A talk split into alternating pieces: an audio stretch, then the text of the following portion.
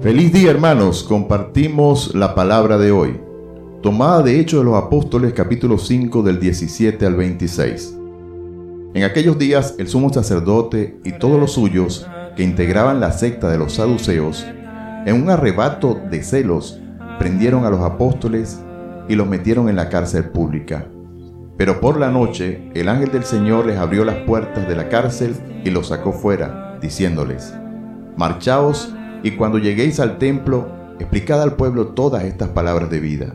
Entonces ellos, al oírlo, entraron en el templo al amanecer y se pusieron a enseñar. Llegó entre tanto el sumo sacerdote con todos los suyos, convocaron el Sanedrín y el pleno de los ancianos de los hijos de Israel, y mandaron a la prisión para que los trajesen. Pero los guardias no los encontraron en la cárcel, y volvieron a informar diciendo, Hemos encontrado la prisión cerrada con toda seguridad y a los centinelas en pie a las puertas, pero al abrir no encontramos a nadie adentro. Al oír estas palabras, ni el jefe de la guardia del templo ni los sumos sacerdotes atinaban a explicarse qué había pasado. Uno se presentó avisando, Mirad, los hombres que metisteis en la cárcel están en el templo enseñando al pueblo. Entonces el jefe salió con los guardias y se los trajo, sin emplear la fuerza, por miedo a que el pueblo los apedrease. Palabra de Dios, te alabamos Señor. El Señor ha resucitado y ha recibido todo el poder del cielo para respaldar a sus discípulos. Los miembros del Sanedrín, que en otro tiempo procesaron a nuestro Señor, quieren hacer lo mismo con los seguidores de Cristo. Los meten en la cárcel pública, es decir, una cárcel romana la escritura no especifica qué cargos o pretextos jurídicos habrían presentado para su ingreso a la cárcel. Sin embargo, un ángel del Señor fue enviado para abrir las puertas de la cárcel y los manda a predicar de nuevo en el templo. Así que cuando el Sanedrín envía por ellos para someterlos a juicio, encuentran el calabozo vacío y luego se enteran que los discípulos del Señor se encuentran nuevamente predicando en el templo el mensaje de vida. Es oportuno citar en esta ocasión al Santo Padre el Papa Francisco, quien menciona una palabra poco conocida en el mundo laical, pero sí en el mundo jerárquico. Se trata del clericalismo. Es una de esas palabras que se lanzan en las conversaciones de la iglesia, pero que rara vez se define.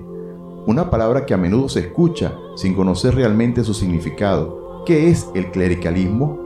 El clericalismo designa una manera desviada de concebir el clero, una deferencia excesiva y una tendencia a conferirle superioridad moral. El Papa Francisco dio una breve descripción de este fenómeno. Los clérigos se sienten superiores, se alejan de la gente y añade que el clericalismo puede estar favorecido por los mismos sacerdotes o por los laicos. Ciertamente los laicos también pueden caer en el clericalismo. Pueden creer que sus contribuciones a la vida de la iglesia son de segundo orden o que en todas las cosas el sacerdote necesariamente sabe más. Dicho esto, es necesario respetar a los miembros del clero. Son llamados por Dios a ser líderes, maestros y santificadores en la vida cristiana y se les debe respeto por eso. Después de todo, San Ignacio de Antioquía afirmó que los diáconos deben ser venerados como el mismo Jesucristo y el obispo como la imagen del Padre. También expresó que donde está el obispo, allí está la Iglesia Católica. Aún así, el clericalismo puede hacer mucho daño al trabajo pastoral, y así lo han venido advirtiendo los últimos papas, desde San Juan Pablo II hasta el Papa actual. Papa Francisco, hablando sobre el clericalismo, dice lo siguiente. Cuando falta la profecía, el clericalismo ocupa su sitio, el rígido esquema de la legalidad que cierra la puerta en la cara al hombre. Así continúa el Papa. En el tiempo de Samuel, cuando la palabra del Señor era rara y las visiones no eran frecuentes, era lo mismo la legalidad y la autoridad. Y sucedía esto porque cuando en el pueblo de Dios no hay profecía, el vacío que deja lo ocupa el clericalismo. Es precisamente este clericalismo que pregunta a Jesús, ¿con qué autoridad haces estas cosas? ¿Con qué legalidad? Así la memoria de la promesa y la esperanza de seguir adelante se reducen solo al presente. Ni pasado ni futuro y esperanza. Es como si para seguir adelante valiese solo lo que es presente, lo que es legal. Queremos concluir con un fragmento del escrito pronunciado por el Santo Padre en su audiencia de fecha 15 de febrero del 2017, titulado La esperanza no defrauda, inspirada en el capítulo 5 de la carta de San Pablo a los romanos. Esta cita de San Pablo plantea un escenario como el vivido por los discípulos del Señor descrito en la palabra de hoy. Cito el último párrafo. Ahora entendemos por qué el apóstol nos exhorta a gloriarnos siempre de todo esto. Yo me glorío del amor de Dios porque me ama. La esperanza que se nos ha dado no nos separa de los demás, ni mucho menos nos lleva a desacreditarlos o a marginarlos, explicó el Santo Padre. Se trata en cambio de un don extraordinario del que estamos llamados a ser canales, con humildad y sencillez para todos.